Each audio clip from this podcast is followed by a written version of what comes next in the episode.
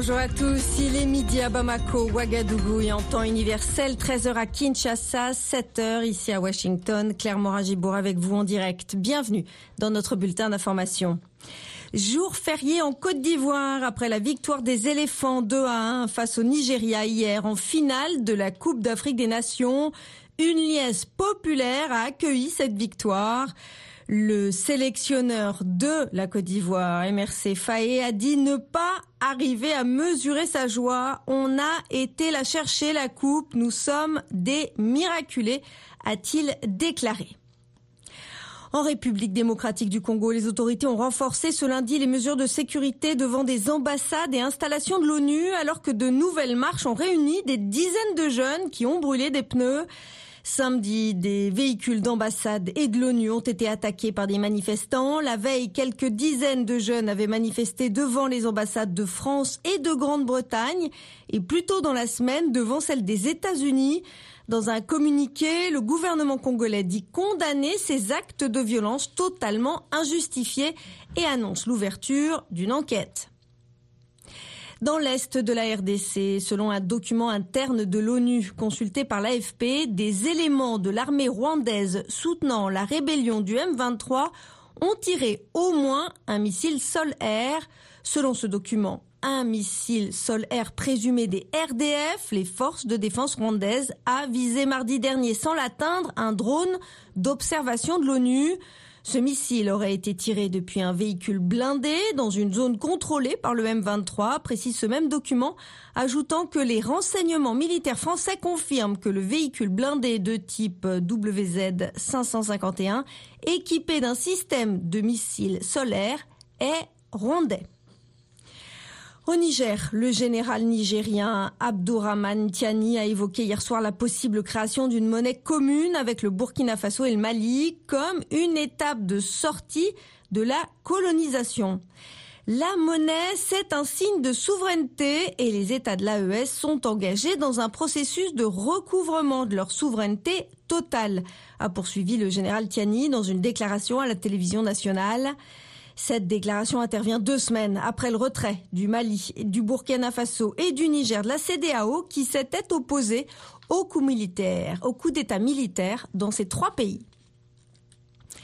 Les hommages se multiplient aujourd'hui après l'annonce du décès dans un accident de la route du détenteur du record du monde du marathon, le Kenyan Kelvin Kiptoum, favori pour le titre olympique aux Jeux de Paris cet été. Âgé de 24 ans, Kelvin Kiptoum est mort hier soir vers 23 heures à proximité de la localité de Cap Tagat, dans la vallée du Rift, sa région d'origine où il vivait et s'entraînait, a annoncé la police. Son entraîneur rwandais Gervais Akizimana a été également tué sur le coup. Le président kenyan William Ruto a salué la mémoire d'un sportif extraordinaire qui a laissé une trace extraordinaire dans le sport. Kiptoum était notre avenir, a-t-il affirmé sur la plateforme X. L'île française de Mayotte dans l'océan Indien est toujours paralysée aujourd'hui par des habitants en colère contre l'insécurité et l'immigration incontrôlée malgré l'annonce là hier par le gouvernement du projet d'y supprimer le droit du sol pour faire baisser la pression migratoire. Cette mesure choc a été dévoilée hier par le ministre de l'Intérieur Gérard Darmanin lors d'une visite éclair à Mayotte. Le président Macron reçoit cet après-midi les ministres concernés pour discuter de la réforme constitutionnelle qui doit supprimer ce droit dans l'île où il est accusé de favoriser l'installation de migrants illégaux en provenance principalement des Comores. Le Bumbashi en RDC sur le 102.8 FM, c'est bien évidemment VOA Afrique, 24 heures sur 24. Israël a annoncé aujourd'hui avoir libéré deux otages détenus à Rafah dans le cadre d'une vaste opération nocturne ayant fait une centaine de morts selon le Hamas au pouvoir dans ce territoire palestinien. Le président Joe Biden, le président américain Joe Biden avait exhorté hier Benjamin Netanyahu à ne pas entreprendre d'opérations militaires à Rafah sans, je cite, de plans crédibles et réalisables pour protéger la population, a indiqué la Maison Blanche. C'est la fin de ce bulletin d'information. Merci de votre fidélité. C'était Claire Moragibourg. Je vous retrouve dans une heure pour faire un nouveau point sur l'actualité. VOA Afrique, la radio de tout le monde.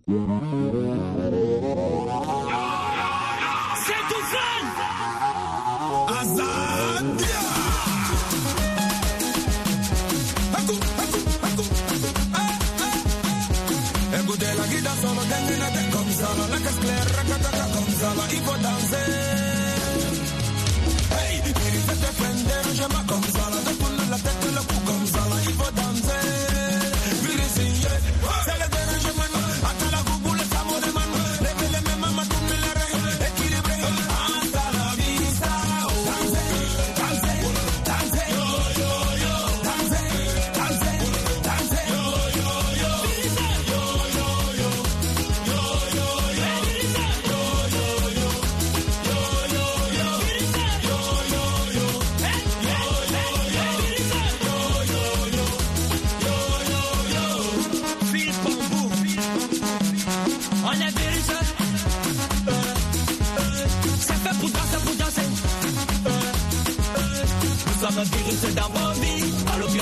comme Messi. Le sang, il vient d'ici, à t'envahir.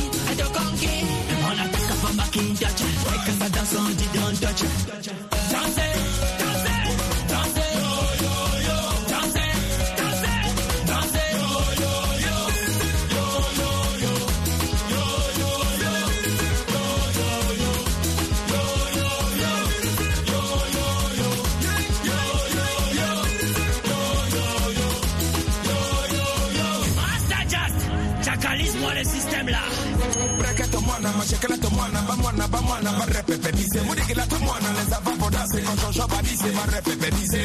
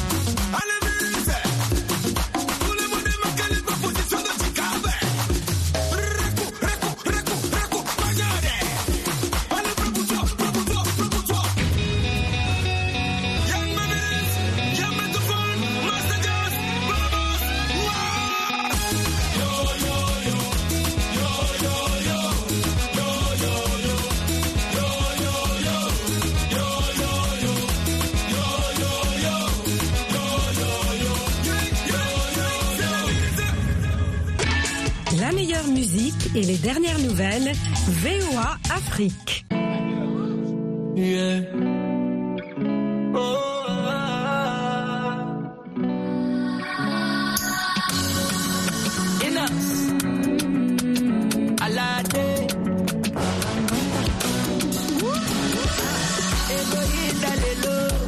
Je vais pas être solo, nagobina na yo, bongo baganga ba photo.